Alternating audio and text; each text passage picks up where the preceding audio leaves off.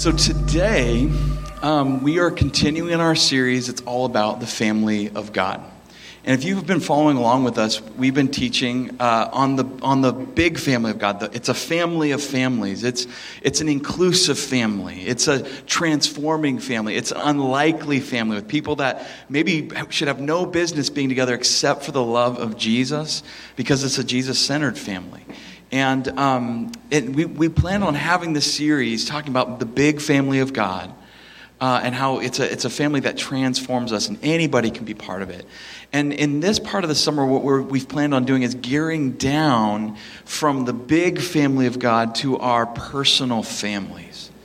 And so, uh, the rest of the summer in this series, we're going to be really focusing on, on how to have a, a family with God at the center of it, how to have um, health in your families. And, um, and the thing is, whether you're single, some of you might be single here, like, oh man, this is a family series. This is, a, this is, this is for anybody and everybody because everybody has family. And some of us come from families with, that don't have faith or families that have a lot of brokenness in it. And, and we're going to be gearing down into what does a, a vision of a family look like from God's perspective. And um, I'm really excited about this um, because not only does it give us vi- vision for it, but the practicalities. So whether you're single or you have like the biggest family in Puyallup, there, there's areas that we can grow. And some of you might not have like biological family, but everybody has spiritual family. Um, so you could be single or you could have really broken family, but God has probably put people in your life that are like spiritual mothers and fathers. And what does family look like going forward in your life? How do you leave a legacy of love of God and other people in your family? And so I have the uh, privilege, I've been really excited about this. I'm actually going to have my dad share his heart and what he's uh, left as a legacy in our family. Um, his name is George Jr. Uh, he's he's uh, he's probably he's he's Papa Bear for me, but I'm really excited to introduce him. And my mom's here, so I actually wanted to. Would you guys just uh, give them a hand for being here? There's my mom, my dad. Thanks for being here. Um, you guys might not know this, but they've been a huge support for Whitewater happening. My mom's, you know, when we first started, was always helping. They've been a support in so many ways, with every every imaginable way of generosity, time, talent, treasure, so that our church can exist. Um, my dad's the pastor at Bethany Baptist Church, and that church has really helped uh, establish us. And I'm just so grateful. And I'm going to have my dad come uh, and share about stories. So, Dad, would you come on up here? Um, come on up here. We can give him another hand. I appreciate you being here. And I, I want to uh, hand this over to him, but just to um, kind of set the baseline, is our family, one of the, one of the key things, one of the foundational things, uh, is that our, our family passed wisdom down through stories. You guys have uh, storytellers in your family? You know, maybe tall tale tellers, uh, truth tellers. We, uh, my dad and my grandma um, really set a culture of storytelling. That's how wisdom was passed on. We would, um, I remember the, the place of story that I remember probably most in my, when I was really little and growing up was my grandparents' porch in Yucaipa, California. In the mornings, like when we'd all have family reunions or Christmas or we'd get together at vacation time, uh, you know, our aunt and uncle and my cousins would come together and our families would come together and we'd go out to the porch in the morning um, for coffee, um, and we'd have bacon and breakfast. My grandma was an amazing cook. And then in the evenings when it was starting to cool down, and we would get together. I remember it was like one of the, the times that we kids, even really little, would look forward to because that's when the stories would be shared like the stories of, of marriages, the stories of travel, the narrative, the story of our families moving from Ohio to Arizona to California, uh, hearing some of the sad stories in our life. I mean, there were moments of just laughter, the funniest things you ever heard, uh, but it was the way our family passed down the heritage and our identity and our values and wisdom. I remember hearing about my uncle, who's this redheaded uh, guy when he was little. Um, he was like nine years old, 10 years old, and he saw uh, a kid who was hanging out with my dad start picking on my dad, who you're about five years older than Uncle Kurt, right? And Uncle Kurt was this little redhead seeing like a, a kid who was five years older than him, a teenager, start picking on my dad. And he went and grabbed a broomstick walked behind this kid and just wham, hit him right in the back of the legs. And the kid looked around. He's like, "Hey, could you get your brother?" Wham, wham, wham. I remember being this little kid hearing the story, and, and all of a sudden, Johnny Wells, who was picking on you, like jumped in the pool, and my, you know, nine, ten year old red-faced, red-haired uncle was uh, keeping him from getting out of the pool and just marching around. As we're listening to this, there's values being handed down. Now, I can pick on my brother, but nobody else can pick on my older brother. And so, guys, I just want to welcome my dad. I'm so grateful to have a dad who's uh, passed down wisdom. who's a pastor, loves Jesus. So thank you for being here. Um, I love you, and, and um, okay, I'm excited thanks. to hear from you. Wow, that was an introduction. I really feel blessed, and uh, it's really good to be here with you folks. And uh, I'm going to be uh, sharing about the idea about passing down wisdom. And uh, one of the uh, books in the Old Testament is just a, a, total book of wisdom. It's called Proverbs. And I'm going to read you some of the Proverbs, and then I have one uh, book in the New Te- one verse in the New Testament that talks about wisdom, and just kind of set the table for us as we look at that. Proverbs 3:13 says, "Joyful is the person who finds wisdom, the one who gains understanding." And Proverbs 4:5 says, "Get wisdom, develop good judgment." And we all want to do that. How many of you want to have wisdom? Yeah, just about half of you. So that's awesome. So Proverbs 4, uh, starting with verse 20, says, My child, pay attention to what I say. Listen carefully to my words. Don't lose sight of them. Let them penetrate deep into your heart, for they bring life to those who find them and healing to their whole body. Guard your heart above all else, for it determines the course of your life. There's just something so important about us having wisdom. And then James 1 5 is this great verse uh, that says, If you need wisdom, ask our generous God, and he will give it to you. He will not rebuke you for asking. And uh, there are some prayers in the New Testament that God always says yes to. Jesus always says yes to. Prayer of salvation, you ask Him to save you, and He will. You ask Him to forgive you of your sins, uh, He will forgive you of your sins. And then there's this one if you, read, if you need wisdom, you just ask Him, and He's a generous God, and He'll give it to you. So um, let me just start off by uh, praying for wisdom. Father God, as we uh, study your word uh, this morning and we hear about uh, passing down wisdom, we pray that you would give us your wisdom, that we would have uh, uh, eyes that understand, hearts that really grow with your knowledge and understanding. In Jesus' name, amen. So if you have your insert notes, uh, from uh, uh, that was on your chairs. Uh, I've got some fill-ins for you. Number one, I, I want to start off with number one: uh, passing down wisdom by storytelling. Uh, passing down wisdom by storytelling. Ephesians 6 4 says, Fathers, do not exasperate your children, instead, bring them up in the training and the instruction of the Lord. And uh, one of the things and one of the ways that we pass um, knowledge and wisdom down to our, our kids and our grandkids is by uh, storytelling. And uh, for me, uh, men especially respond to storytelling. And uh, this uh, verse says, "Don't fathers don't exasperate your kids, don't frustrate them, and literally don't make them angry." And being a pastor for a long time, I've done a lot of graveside services where uh, when a parent is being buried, especially a, a man is being buried, a father, uh, I've seen adult uh, kids, uh, men and women, crying tears for that parent, but not tears of sorrow, tears of anger, because they never got that uh, affirmation from their dad. They never uh, had the what they needed to say to him. They never got it uh, finished, and now he's dead, and they're never going to be able to have that conversation, and they're just they're angry and they're frustrated.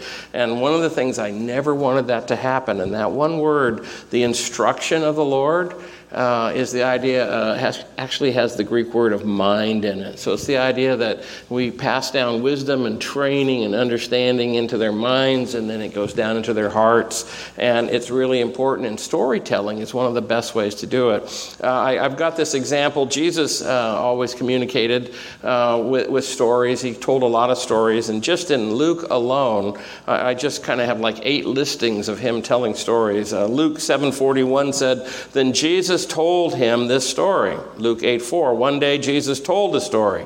Luke 13:6, then Jesus told this story. Uh, Luke 15:11, to illustrate the point further, Jesus told this story. Luke 16:1, Jesus told this story to his disciples. Luke 18 1. One day, Jesus told his disciples a story to show that they should always pray and never give up. And many times we think that when we teach principles or we teach um, instruction, you know, that we want to be didactic and kind of do this with our kids. And many times, uh, as disciples following the Lord Jesus Christ, the idea of praying, we know that we're supposed to pray, but Jesus, no, just saying, hey, you need to pray, doesn't do it. He needed to tell stories uh, to help them pray. Luke 19:11 The crowd was listening to everything Jesus said and because he was nearing Jerusalem he told them a story. And then Luke 29 says now Jesus turned to the people again and he told them this story. So Jesus, you know, communicated by telling stories and one of the ways that we can pass down wisdom is by storytelling. So I thought I would just talk about telling stories. And uh, I tell a lot of stories. My mom was a storyteller. So uh, when we tell stories, you know, one of the ways is to find places that uh, kids and grandkids will really listen. And uh, bedtime stories is one of the best. You know, that you have this uh, ca- captive audience. They don't really want to sleep lots of times. And so you tell them stories or you read them stories.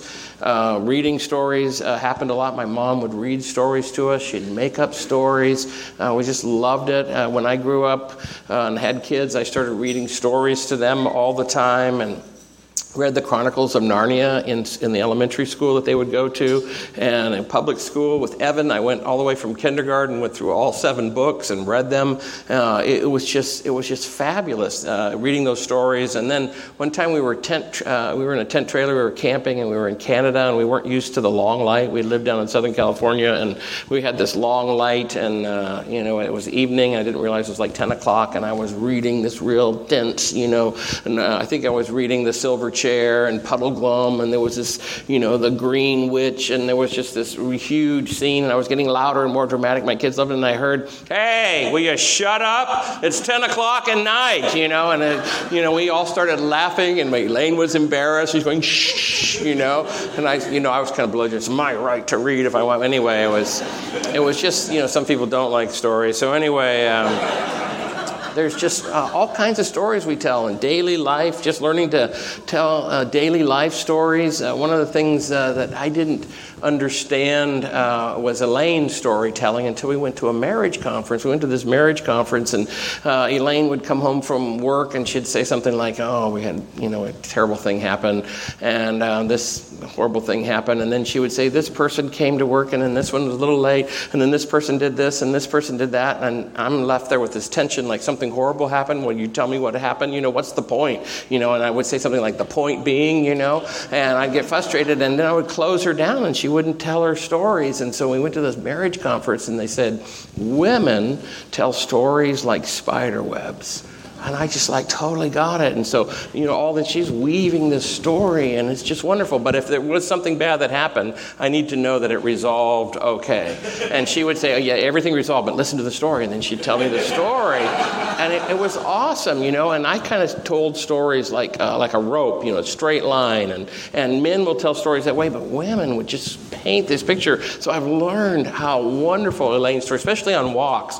She just tells these fabulous stories. So even stories of daily life and then funny stories, you know, telling the humorous stories, and, and then the idea of even sad stories uh, were really important. Uh, my parents uh, both had dads and moms that were farmers in Ohio, and uh, they both made uh, journeys to Arizona because of health. Uh, both of the, the families um, knew each other and they were connected for a long time. Uh, my grandfather was a good farmer. My grandfather ran my mom's dad, and, and um, they were at this one farm, and there was a neighbor that didn't like my dad. My grandfather and was real mean and my grandfather had a dog that kept going over into his farm and he told my grandfather if you um, let your dog come over to my side one more time I'm going to kill it. And, and you know, they were just farmers. So anyway, that one day the, the, the dog went over. This guy captured his dog. And then he called out my grandfather. My grandfather went over the fence and he showed him he had his dog. And he took a rope and he hung the dog, dog in front of my dad. And by then, my grandmother had come out, my mom and her sisters had come out, and my grandfather just, you know, just went you know, like crazy, and he's just going to kill this guy. And he started going, and my grandmother tackled him, and the, the, sisters all grabbed him and said, "No, Daddy, no, no, no, no," you know. And he was just so angry and yelling at this man. And they got him into the house, and my grandfather decided that he was going to choose peace instead of war, and they moved that week from that farm to another farm. And many times, those kind of stories pass down wisdom to kids, besides being pretty fascinating. And some of you can't get that image out of your head right now. So, anyway, also telling stories at, at, um, at uh, sacred places. George mentioned the porch the porch, we heard so many great stories and a lot of laughter and a lot of tears, uh, a lot of history, uh, stories. Uh, when you go camping, you know, the vacations are great places to tell stories around a campfire. Uh, for us in the tent trailer, uh, on hikes, you know, those are, are sacred uh, land. Also, um, when where you're at the table telling stories afterwards, we were at the beach for two weeks on vacation and we were telling stories stories uh, at the table. I got laughing, and everyone started laughing, and, and all of a sudden I realized, you know, praise God, this is so wonderful to have those moments with family and having fun and enjoying that. And then um, telling um, uh, birth stories and life stories. Uh, one of the things about birth stories uh, is kids love to hear their birth story on their birthday. And one of the things about making birthday special is to tell your kids their birth story. Um, let me tell you the story of uh, your pastor and how he was how he was born. So he was our firstborn, and uh, we were really excited and going to be new parents and we'd been married seven and a half years before we had a baby and, and so this was super exciting and um, we went and took bradley method uh, for uh, childbirth not lamaze. We took uh, bradley and bradley is like really strict and no drugs and you have to do a certain kind of breathing and elaine had all these breathing uh, techniques and you know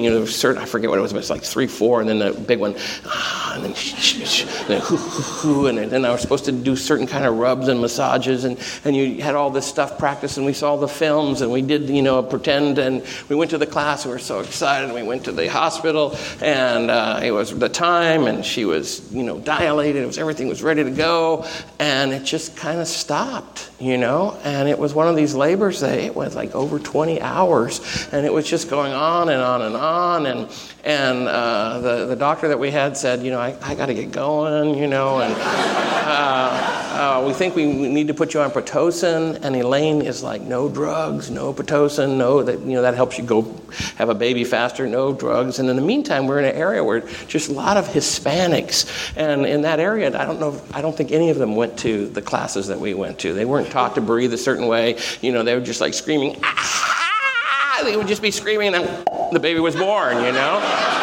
And so Elaine just kept feeling like a failure. We were in this waiting room, and one woman after another would come in and have a baby, and Elaine was sitting there struggling. And finally, the doctor said, The baby is going to go in distress. It's been so many hours. We have to get this baby out. So they put her on Pitocin. And most of the time, when you go through transition, I don't know if you know about transition. Transition is like you know, between 9 and 10. You know, 10 is you're having the baby. So 9 and 10, you know, you have this transition. And many times women get angry when they go through this transition. Like, I'm out of here. I am going home. I'm tired of this you know, or they turn on their husbands, you know, you did this to me, you know, and they just have all these things that happen to them. And, and, and so, but Elaine went inward, you know, I'm no good, I'm not going to be a good mother, I'm a failure at childbirth, you know, and it was so weird. And then doctor said, You're in transition. They rushed her in the room, into the room where they deliver, the delivery room, and they got a couple of nurses, you know, because George just wasn't coming. And so they cut a couple nurses and they put their arms and they locked arms uh, right on her chest and they pushed that baby out.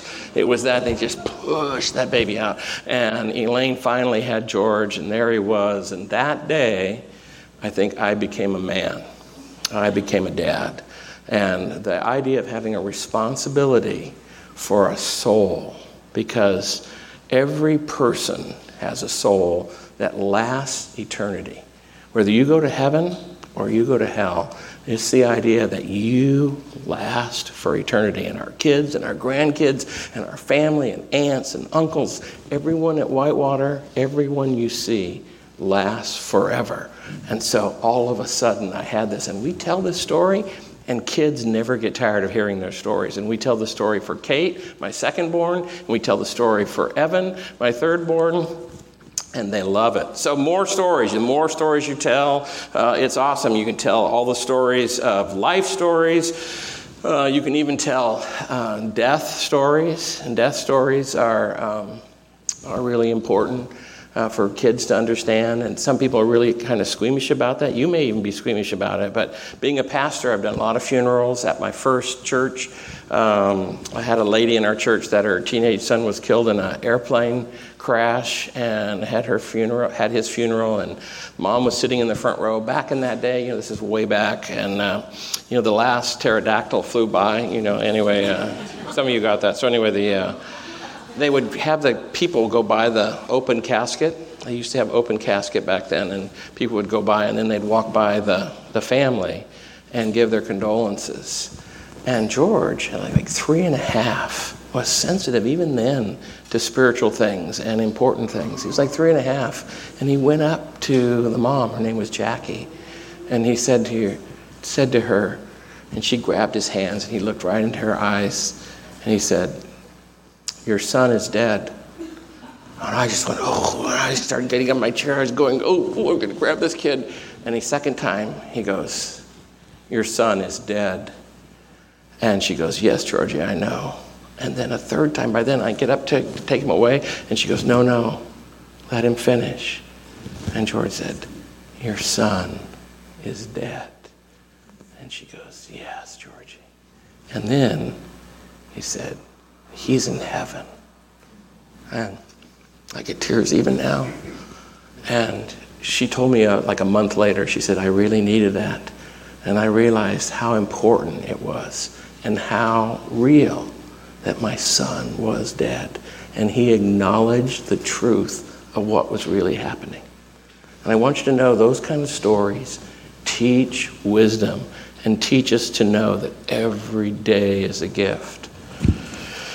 Other stories, um, love stories, marriage stories. Um, uh, I fell in love with my wife when I was 16. I think she was 15 and a half. Uh, you're not supposed to love, uh, fall in love with someone. Um, uh, you're not supposed to have love at first sight but I did. Uh, you know, I, I was uh, in charge of a children's church. They put a team together, and we were at a church that had a couple services. I was in charge of the 11 o'clock children's church, and uh, I was assigned a couple other teenagers, and one of them was Elaine.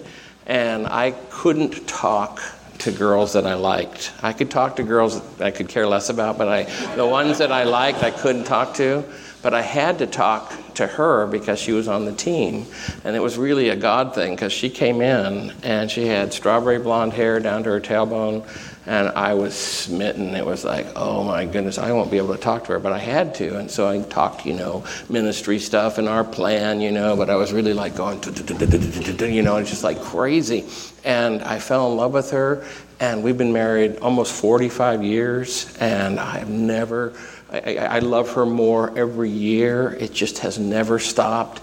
And telling those love stories cement your love more and also teach your kids how important marriage and family and all that is. It's like one of the most important things. And then you tell your marriage story and then even disappointment stories. If you've had disappointments in your life or you've had failure, one of the best things you can do is talk about disappointment or failure.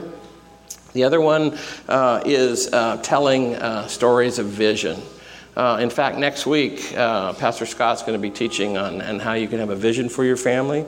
But vision stories. Um, uh, when George was 12 and we were up in Bellingham, I was uh, at Northwest Baptist as the pastor, and uh, a couple of kids that had gone to Capernwray Bible School in Europe came, and one of them was John Hunter's uh, grandson, who was one of the founders, one of the really good Bible teachers, and uh, George started getting influenced by that, and so I just began to feed those vision stories, and then uh, George went to uh, Capernwray.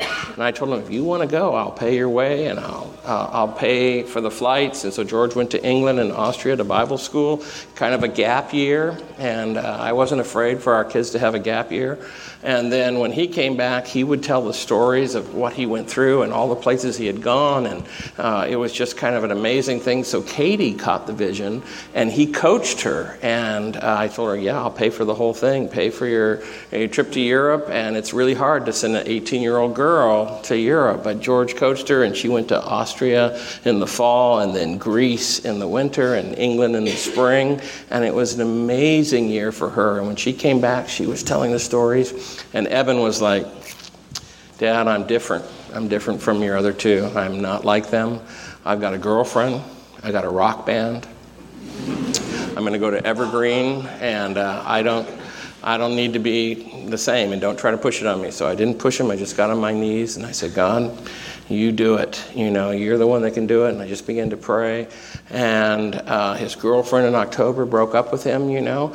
And I was like, secretly, I was saying, oh, I'm sorry. You know, I was going, oh, I'm so sorry. But secretly, I was going, yes, because she was not the right one. Gabby was the right one. So anyway, it was, it was wonderful. So anyway, I, and then his rock band broke up, you know. And then uh, he, he wasn't really jazzed about his freshman year and, and Evergreen. He came back at, at Christmas break and he said, um, he said, Dad, does that offer to go to Cape and to Europe still stand? I said, Yes, it does. He says, Good, because I already booked tickets and I'm, I'm, signed up to go to Sweden and then also to Greece. And then he went and took a trip to Israel. And it was awesome. So you can implant vision in your kids. And then the other one is work stories. Work stories about how we work and how hard we work. And uh, it's one of the most important things to learn and teach uh, your, your kids. And uh, anyway, I need to move to the second point. Let me go to the second point. So the first one is passing down wisdom by storytelling. The second one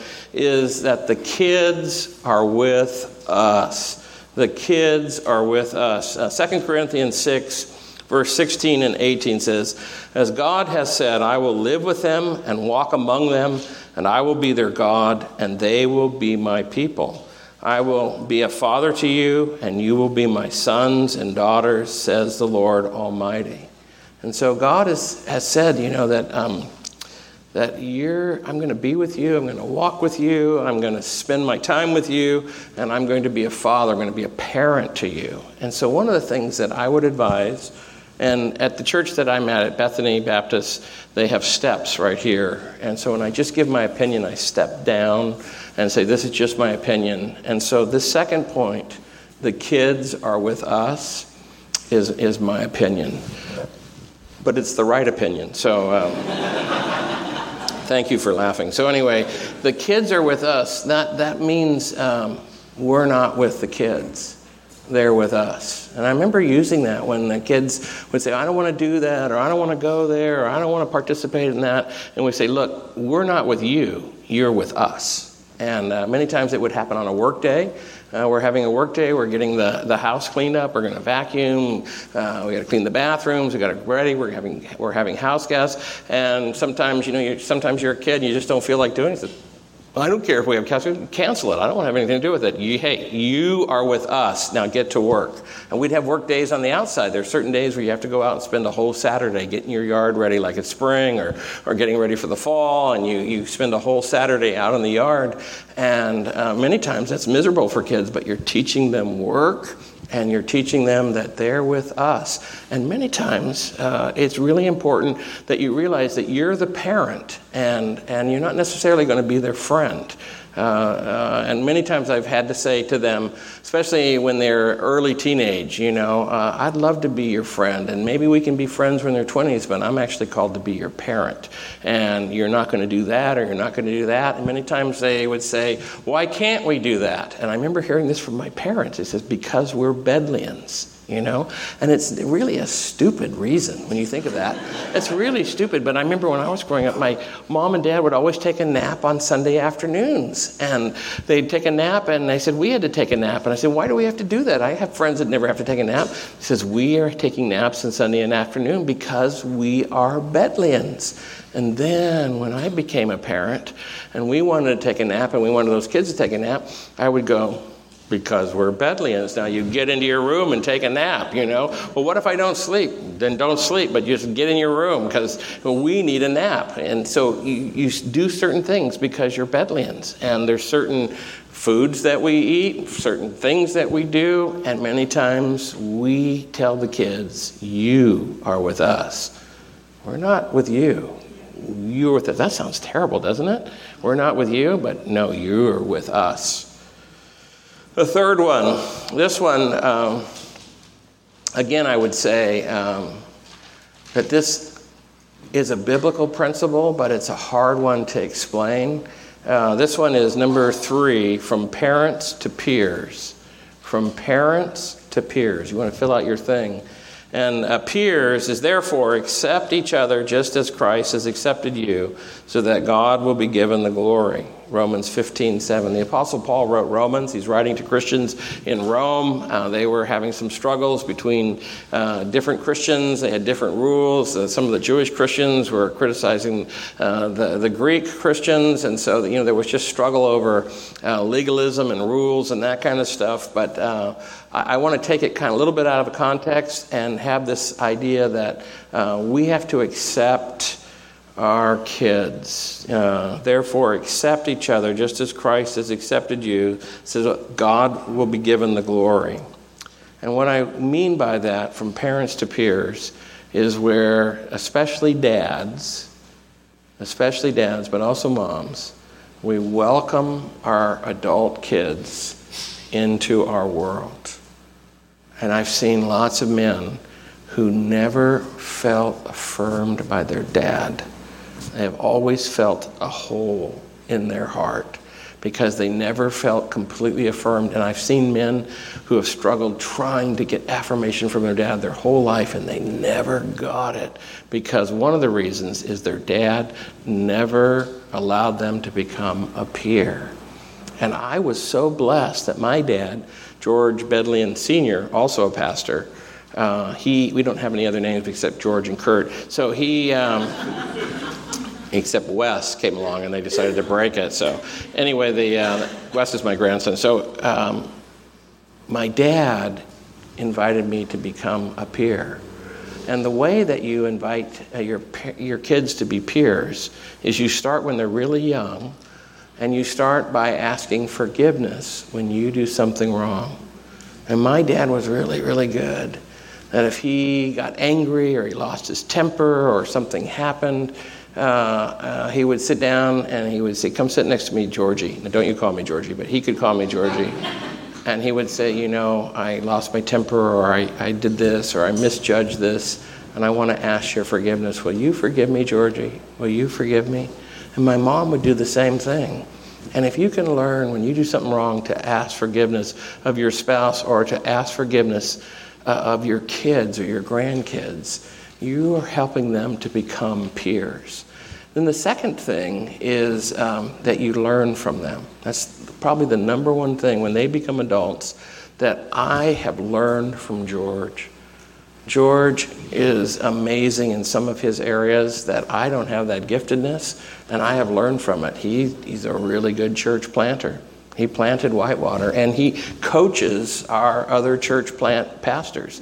And I don't have that, that ability or that gift. And I, I learn from him, and I learn uh, discipleship from him. And, and when you start to learn it, my dad, he learned from me. He, in fact, he came onto my staff for four years up in Bellingham. And there's something about inviting your kids into your world and letting them become peers. And part of that is becoming an encourager. You no longer tell them what to do, you know, unless they ask you, you don't give advice, you don't give counsel, you know, un- unsolicited. You become wise and let them become peers. Amen? So imagine everyone in this room. I mean, everyone in this room. Imagine what it would be like if everyone in this room became storytellers that would begin to pass wisdom down to your kids and your grandkids. That you not only became a storyteller, but you would listen to others in the family when they told their stories. And imagine uh, uh, having a family where the kids were with us and they're learning from us. They're learning wisdom. They're learning to make good choices. They're learning discipline. They're learning experience. They're learning work habits. Imagine that. And then the third thing is imagine um, you taking your kids and letting them become peers. That when you have adult kids, and maybe some of you are already at this level, they are equal with you.